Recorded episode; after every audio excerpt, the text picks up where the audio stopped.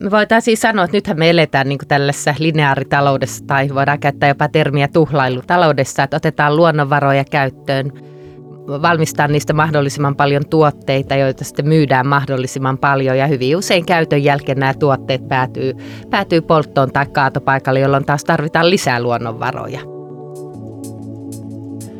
Mun mielestä se ei riitä, että kuluttajat voi valita, niin, vaan, vaan silloin niin kuin pitää laittaa niitä insentiivejä niille yrityksille, jotka ei ole valmiita niin kuin sitä toimintaansa muuttamaan.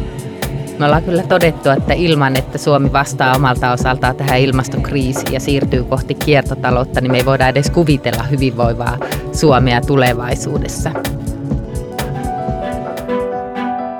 PAM.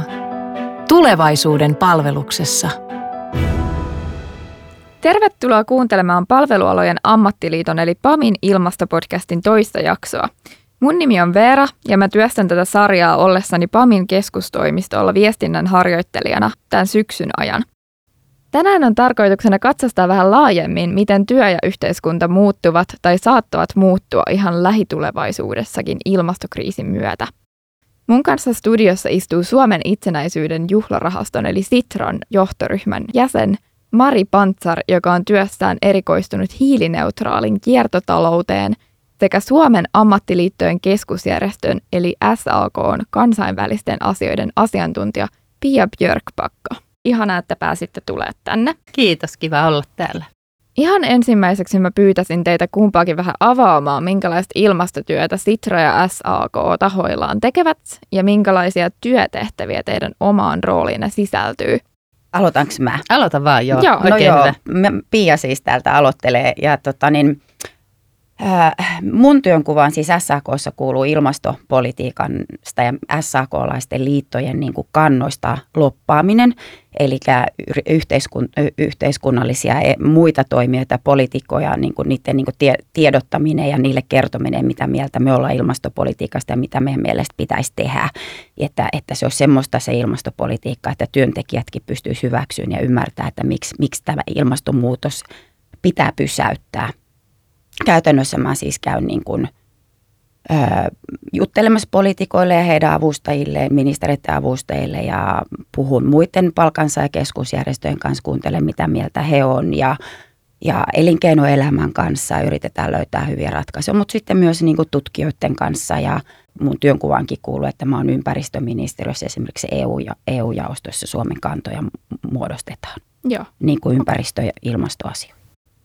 Ja Sitra, mitä te teette? Joo, eli Sitrahan on tota, voidaan oikeastaan sanoa, että me ollaan Suomen tulevaisuustalo, eli meidän tehtävä on tehdä sellaisia projekteja ja selvityksiä, mitkä niin kuin parantaa Suomen ja suomalaisten hyvinvointia tulevaisuudessa. Ja meillä on erilaisia projekteja, joissa yritetään oikeastaan innostaa suomalaisia ihmisiä ja yrityksiä työpaikkoja, myöskin kaupunkeja ja valtiota tekemään niin omassa elämässään kunnianhimoisempia toimia. Että selvityksiä, me tehdään paljon tutkimuksia, tehdään tosi paljon kenttätyötä, kierretään tapaamassa eri tahoja ja sitten myöskin niin keskustellaan päättäjien kanssa, että mitä Suomen ihan aikuisten oikeasti pitäisi tehdä omalta osaltaan. Viime aikoina ilmastotieteilijät on varoitelleet, että saatetaankin puhua enää kuukausista, kun puhutaan siitä ajasta, mitä meillä on jäljellä, jotta päästöt saataisiin laskuun ja voitaisiin välttää ne niin peruuttamattomat seuraamukset. Niin kuinka nopeata muutosta esimerkiksi te ajatte projektienne kautta tai töidenne kautta?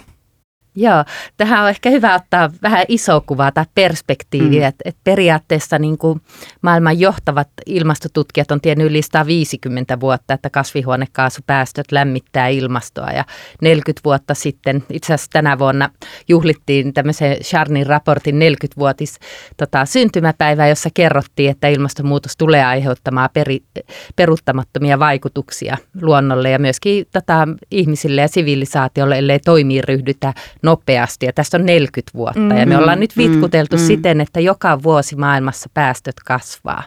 Ja tota, ikävä kyllä näyttää siltä, että ne kasvaa tulevaisuudessakin ja meidän pitäisi niin kuin tästä nykyhetkestä niin puolittaa päästöt seuraavan yhdeksän vuoden aikana. Joo. Ja tota, jotta me pystyttäisiin puolittamaan nämä koko ajan kasvavat päästöt, niin se tarkoittaa sitä, että vuonna 2020 meidän pitäisi saada päästöt niin kuin taipumaan laskuun. Eli kyllä mm. tässä on niin kuin aika kiireistä asioista kyse, että ikävä Joo. fakta on se, että ilmaan mahtuu vain tietty määrä hiilidioksidia ennen kuin se ilma niin kuin reagoi lämpenemällä liikaa. Ja mitä voisi tehdä, mä voisin kertoa vähän niin kuin se, niin kuin, että miten AY-liike näkee tuon ja sitten vähän eri tasoilla. Joo. Niin tota, ensinnäkin me ollaan niin kuin tunnistettu AY-liikkeessä kanssa työntekijät tunnistaa tämän, tämän kiireen, mutta se, että puhutaanko kuukausista ja, ja pelotellaan, se on ihan totta, että se ei ole mm. hyvä lähtökohta, mutta se on fakta, että on kiire ja niin. toimiin pitää ruveta nopeasti ja pitää tehdä monenlaisia toimia samaan aikaan. Poliittisella, poliittisia päätöksiä ja kansalaisten ja meidän ihmisten me voidaan itse toimia omassa elinympäristössä ja tehdä mm, eri, ra, toimia sillä lailla, että me, meidän päästöt vähenee. Mutta sitten me tarvitaan, niin kuin, että me oikeasti saadaan nämä päästöt vähenemään.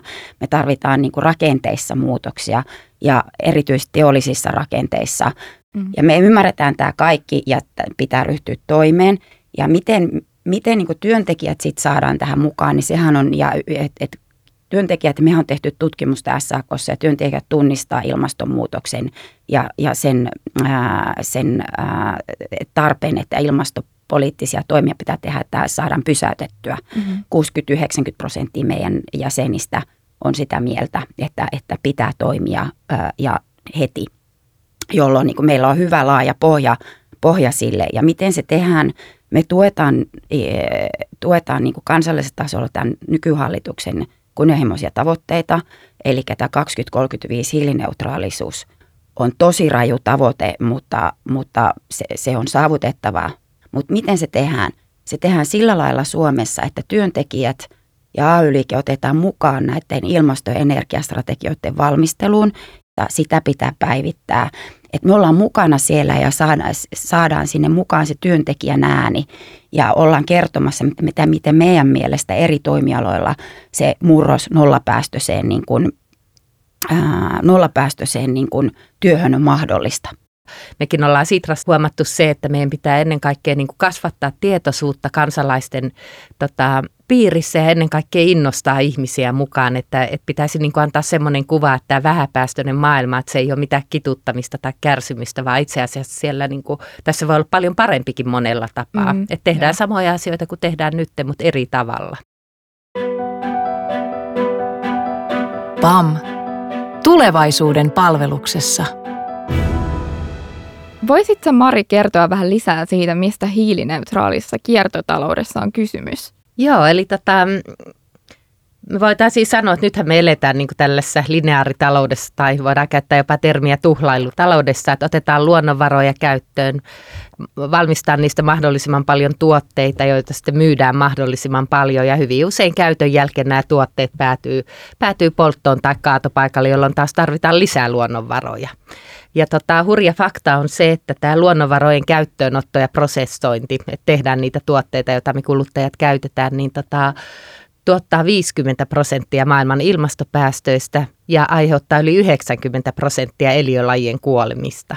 Eli meidän pitäisi raju, siirtyä. Raju nämä, on, nämä on todella raju hurjia lukuja. Joo, ja silti hei, ainoastaan 9 prosenttia käyttöotetuista luonnonvaroista säilyy kierrossa, että 91 prosenttia poistuu sitten tästä mm-hmm. kierrosta. Eli kiertotaloudessa pyritään siihen, että ne materiaalit ja tuotteet, joita meillä on jo yhteiskunnassa, niin säilyy kierrossa, eikä sitten kato niin kuin tavallaan tästä syklistä pois, jolloin niin kuin ilmastopäästöt vähenee ja sitten myöskin tota, luonnon monimuotoisuuden tota, katoaminen tai eliölajien sukupuutto myöskin tota vähenee. Ja me ei tulla saavuttamaan näitä ilmastotavoitteita ilman, että me siirrytään kiertotalouteen mm, ja mm. katsotaan tämä materiaalin käyttö. Että hyvin usein on oikeastaan niin kuin vallalla semmoinen ajattelu, että ilmastonmuutoksen hillintä olisi pelkästään sitä, että päästään fossiilista polttoaineista eroon. Ei riitä. Ei, ei riitä. Et yksinään muovi.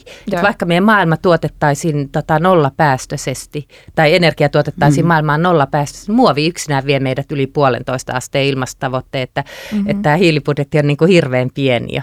Mm. Ja miten tästä tulee muuttamaan meidän yhteiskuntaa, niin varmasti se, että ensinnäkin tuotteet tulee olemaan pitkäikäisempiä ja jatkossa kaikkia tuotteita ei tarvitse omistaa. Eli mm. voidaan hankkia tuotteita palveluina, että mm. Hollannissa ja Saksassa on jo kodinkoneita palveluina, että voi mikron tai tota, pyykkikoneen vuokrata vaikka vuodeksi ja vuoden jälkeen se palautuu valmistajalle, jolla voi ottaa uuden mallin tästä koneesta, että, että tavallaan mä en omista sitä konetta, mutta saan niin kuin käyttää sitä ja maksan vaan sen leasingmaksun. Ja mm. valmistajalle tässä on se hyöty, että he saa aina materiaalit uudestaan käyttöön, että heidän ei tarvitse ottaa niitä neitsellisiä luonnonvaroja. Mä just katsoin, kun toi Ina Mikkola, joka tekee Ina Love Suomi-ohjelmaa tällä hetkellä, niin se oli postannut Facebookiin sellaisen ehdotuksen, että olisi niin kuin sellainen kauppakeskus, joka olisi niin kuin kokonaan second hand, että kaikki mm, kaupat joo, olisi kirppareita tai tollasia, niin jos vaikka nyt kuvitellaan, että Triplo olisikin sellainen, tai siis tämä Pohjoismaiden isoin kauppakeskus, joka juuri avautui Pasilassa, niin voisiko yhteiskunta oikeasti siirtyä ihan kokonaan siihen, tai pitääkö meidän siis siirtyä tuollaiseen? No me tullaan siirtymään Joo. siihen, että jos me halutaan niin kuin säilyttää tämä hyvinvointi tällä, tällä planeetalla, varsinkin kun väestömäärä kasvaa koko ajan, niin meillä ei ole oikeastaan muuta vaihtoehtoa kuin siirtyä kohti kiertotaloutta. Mutta mut nythän niin kuin yritykset, todella monet yritykset jo katsoo, että mitä se kiertotalous tarkoittaa heille. Ja tota, tähän sitten totta kai niin tarvitaan myöskin työntekijät mukaan, että he voisivat sitten antaa rohkaisua niille yrityksen tai yhtiön päättäjille, että miten mm. se siirtymä tehdään. Tämähän on yksi iso, just niin kuin Pamillakin on niin kuin kaupoissa myyjinä tosi paljon niin kuin työntekijöitä, niin tämähän on yksi justi, että miettii sitä, että mitä siellä myydään siinä kaupassa. Mm. Että onko se justiin, niin kuin, että onko se pakko olla aina se uusi laite, vai voiko se olla kierrätyslaite tai sitten just jos vaatteesta, niin just tämä second hand, että siellähän nyt on jo mm. aika paljon niin kuin vaihtoehtojakin, mutta ne on mm. pieniä vielä, mutta silleen, että massiivisessa määrässä, niin sehän sitten toisi myös sitä työtä paljon enempi silloin, kun tämä menisi, niin kuin tämä olisi mainstreamattu tämä ajatus. Mutta sitten ne laitteet, mitä myydään, niin nyt ei ole ja mitä pitäisi niin kuin, ja mikä olisi niin kuin helppo, niin että siellä ne oikeasti ne tuotteet ja laitteet olisi vaan sellaisia, jotka on niin kuin – kaikkein parhaita jo, niin kuin laadulta, että joihin on kaikkein vähiten käytetty materiaaleja, mutta ne on hyvälaatuisia, ne on semmoisia harvinaisia materiaaleja, josta on jo niin kuin puutetta ja sitä, että siellä ei ole taustalla myöskään niin kuin lapsityövoimaa tai muuta vastaavaa. Ja, ja, ja sitten myös, että ne on, niin kuin energia, ne on niin kuin energiasäästäviä ne laitteet tai mm. mahdollisimman vähän energiakuluttavia. Että näitähän on näitä energialuokkia ja muuta olemassa. Näitä voisi niin kuin haastaa ainakin sen oman työn työnantajansa niin kuin miettimään, että, että jos huomaa itse, että kauppa, missä hän on töissä esimerkiksi, siellä on niin kuin huonolaatuista tuotetta. Joo. Sitten se iso kysymys on mun mielestä, kun ajatellaan sitten meidän pieni, pienipalkkaisia, pamilaisetkin työntekijät mm-hmm. on aika pienipalkkaisia, vaikka otettaisiin turvaalat ja muut niin kuin mukaankin, Jep. niin tota, sitten tullaan siihen, että kyllä ne silloin, kun ne tuotteet ja laitteet on niin kuin paremmasta materiaalista tehty, niin on kalliimpia. Jos, ja mm. silloin tullaan tähän sitten mitä Mari sanoi aikaisemmin, että onko ne pakko kaikki omistaa. Niin. Ja. Ne voi olla jotain yhteiskäyttöä, Yhteistyö. jos mm. porakonetta tarvitsee kerran vuodessa. Niin, tai niin se auto. Niin, kyllä. Niin. Mä myös mietin sitä, että onko niinku, tuleeko se perustua kuitenkin se talous edelleen kasvuun, koska se on tosi iso ongelma, että niinku, talous toimii sillä. Että, mm. mm. Joo, meillä on jo. vähän väärä tavallaan striveri tällä hetkellä niin kuin taloudelle se, että kulutuksen lisääminen, että meidän pitäisi enemmän lisätä palveluita ja sitten niin kuin, tota, sellaisia toimia, mitkä kasvattaa ihmisten hyvinvointia. Mm-hmm. Ja musta tuntuu, niin kuin, että ainakin nuorilla ihmisillä niin kuin tämä omistaminen ja, tai oikeastaan niin kuin ostaminen ja tota, tämmöinen ylimäärin kuluttaminen, niin se ei ole enää niin kuin kauhean tämmöinen niin kuin kova juttu. Ja kyllä sitten itsekin niin kuin miettii, että jos menee vaatekauppaan, että ostaako todellakin uutta ja tarvitseeko, että melkein niin kuin, tota, ostaa vaan tarpeeseen. Kyllähän mm-hmm. se on, se on niin kuin, tähän niin kuin vaatisi jollain lailla tämän nykyisen liberaalin markkinatalouden niin järjestelmä ainakin rethink, niin uudelleen ajattelua tai uudelleen, niin kuin, että sinne pitäisi saada ainakin se paremmin se niin kestävän kasvun niin näkökulmasta se niin kuin hinta sille, että jos, jos niin kuin saastuttaa ja, ja, jo, ja että, sille, että ei pitäisi olla niin kuin mahdollista esimerkiksi käyttää – halpatyövoimaa. Et se, et, et, se, ne, mm. ne, ne, ne, niin kuin, ne vaan pitäisi saada sinne ihan eri tavalla, jos puhutaan mm. kestävästä mm, kehityksestä vai vaikka kasvusta. Jo, se voisi tässä systeemissä ainakin, että se, se pitäisi ihan selkeästi niin kuin miettiä niin kuin uusiksi, että se olisi mahdollista se kasvun logiikka. Mutta se kasvu voi, niin kuin toi Mari sanoi, että se kasvu voi tulla monesta muusta, se voi tulla palveluista. Joo, Joo ja sitten niinku se, että aina multa hirveän usein kysytään, että, että tota, tuoko hiilineutraalius se, että, että taklataan tämä ilmastonmuutosta, että tuoko kiertotalouteen siirtyminen talouskasvua. Mm, mm. Niin tota, oikeastaan mun vastaus on se, että ainakin se, että jos me ei hillitä ilmastonmuutosta tai mm. tota, siirrytä kiertotalouteen, niin talous ei tule kasvamaan. Mm, että se on mm, niinku ainoa tapa mm, saada mm. pitkällä juoksulla piankin mainitsemaan kestävää talouskasvua, mm, että me mm, pidetään tämä maapallo nyt elinkelpoisena. Mm. PAM. Tulevaisuuden palveluksessa. Annika totesi viime jaksossa, että ammattiliittojen tärkeä tehtävä ainakin se, että kitkettäisiin pois ilmastonmuutoksen torjumis- ja hidastamiskeinoihin liittyvää pelkoa. Mm. Ja hän painotti sitä, että siirtymän kohti ekologisempaa työelämää pitäisi olla oikeudenmukainen. Joo. Niin mitä se oikeudenmukainen siirtymä sitten niinku konkreettisesti tarkoittaa? Miten se tehdään ja kuka on mukana toteuttamassa sitä? Mehän tota, Sitras tehtiin tämmöinen kestävän kehityksen vero uudistusehdotus, mikä nyt on hallitusohjelmassa mukana ja me nähdään niin kuin se ihan elintärkeänä, että se nyt toteutettaisiin. Että tota, tässä me ehdottaa sitä, että kaikkia niin kuin päästöjä aiheuttavaa toimintaa verotetaan enemmän ja sitten työtä ja yritys, yritysten verotusta kevennetään. Ja sitten voi käydä niin, että sellaiset niin kuin pienituloiset tai vähävaraiset kärsisivät siitä, että tavallaan niin kuin kulutuksen hinta nousee, niin heille voisi antaa ihan tällaisia kertasummapalautuksia, joilla niin kuin heidät saataisiin mukaan tähän. Ja tämmöinen malli toimii esimerkiksi British Columbiassa toihan tuli viime keväänä toi esitys, siinä on tosi paljon hyviä pointteja mm-hmm. ja, ja siinä on yritetty miettiä tota, justi reiluutta sille verotukselle, koska sehän on niinku fakta, että perus elämään liittyvien niin asioiden kulutus, jos mennään päästö, päästöjen mukaan niin kuin verotus, niin se tulee nousemaan, ja, mm, nousemaan ja sitten niin kuin yleensäkin kaiken kuluttaminen tulee, tulee olen kalliimpaa ja liikkuminen. Mm. Toi on niin kuin hyvä, että sitä on mietitty niin kuin siinä verotuksessa, mutta me lähettäisiin niin kuin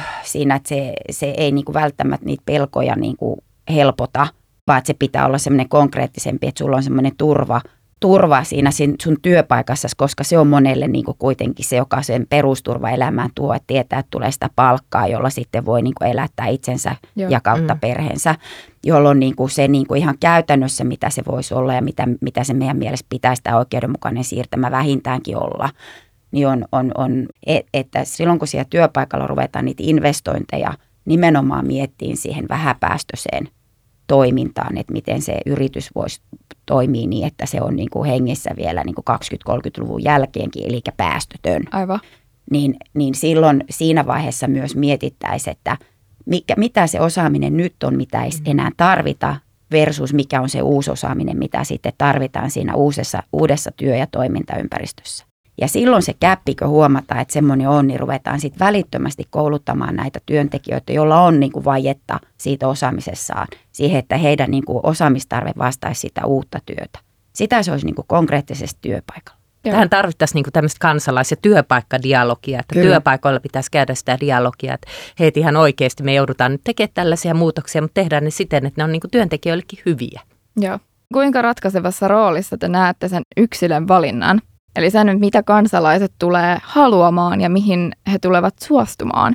Mehän niin kuin omilla valinnoillamme luodaan markkina, mitä yritykset tuottaa. Että jos me päätetään yhtenä päivänä, että me ei jotain osteta, niin semmoinen tuote niin kuin häviää tosi nopeita markkinoilta. Tai jos me mm-hmm. käydään vaatimaan, että me halutaan niin kuin kestävämpiä tuotteita, niin niitä yritykset käy sitten tuottamaan. Ja loppupelissä suurin valtahan niin kuin ihmisillä on se, että me valitaan ne meidän päättäjät kyllä niin kuin katsoo, tai jos katsoo niin kuin tätä, että mitä toimenpiteitä vaaditaan niin kuin tämän ilmastokriisin pysäyttämiseksi, niin kyllä työntekijät ja työnantajat on tässä ihan ajurin paikalla samalla tavalla kuin tavallaan koululaitokset. Että meillä olisi jo nyt tällä hetkellä teknologiat, millä me saataisiin niin kuin tota, päästöt hillittyä ja meillä olisi rahatkin niihin. Että kyse on vaan siitä, että miten me saadaan kuvattua nämä ihmisille, että ihmiset hyväksyy ne ja lähtee mukaan ja antaa myöskin niin kuin poliittisille päättäjille rohkeutta tehdä niitä päätöksiä. Mm.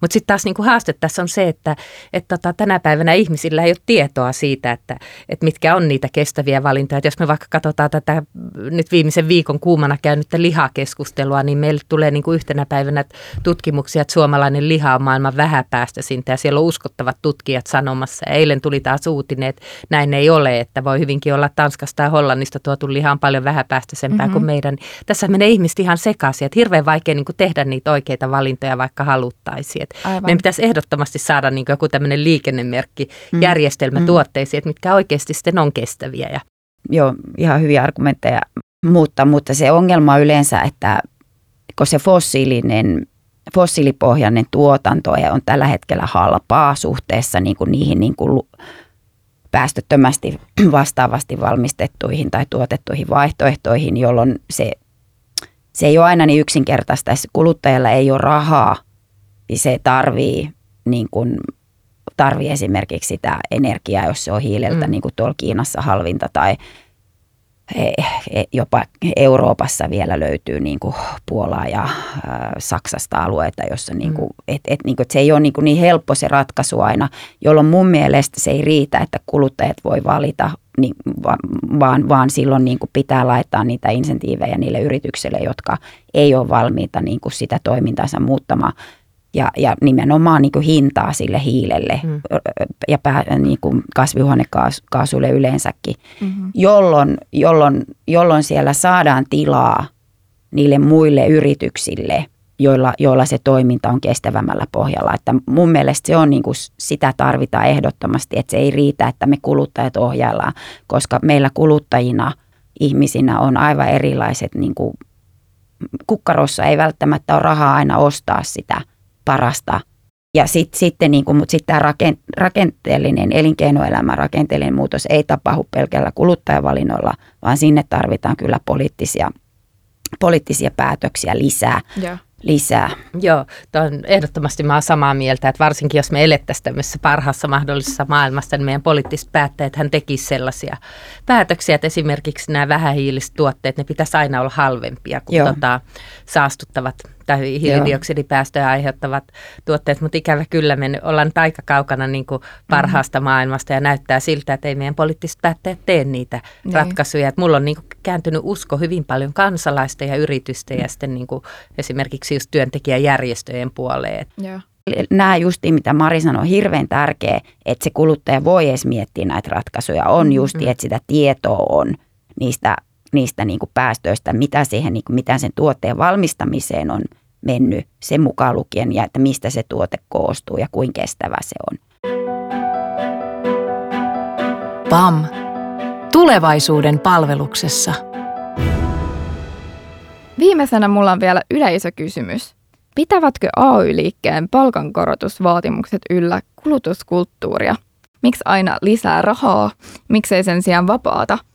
Koska tehokkuus on kasvanut niin, että työajan olisi pitänyt jo lyhetä selvästi. No periaatteessa kysymys on tosi hyvä, mutta että valitettavasti kun se työtehokkuus on lisääntynyt, niin se on näkynyt työntekijän palkkapussissa. Ja tämä on niin tämmöinen iso perusrakenteellinen ongelma, eikä vain pelkästään palveluilla, mutta erityisesti palvelualoilla, jossa, jossa tosiaankin vaikka sä olisit koko päivästi työssä, niin, niin tota, ja varsinkin pääkaupunkiseudella, jossa asumiseen menee tosi paljon niin kuin suhteessa enempi rahaa kuin pienemmillä paikkakunnilla, niin se koko päivätyönkin kanssa on niin kuin ongelmia niin kuin pärjätä, varsinkin jos on lapsia perheessä. Tämä on niin kuin semmoinen ensimmäinen, että ei ole siis näkynyt, tehokkuus ei ole näkynyt työntekijän palkkapussissa.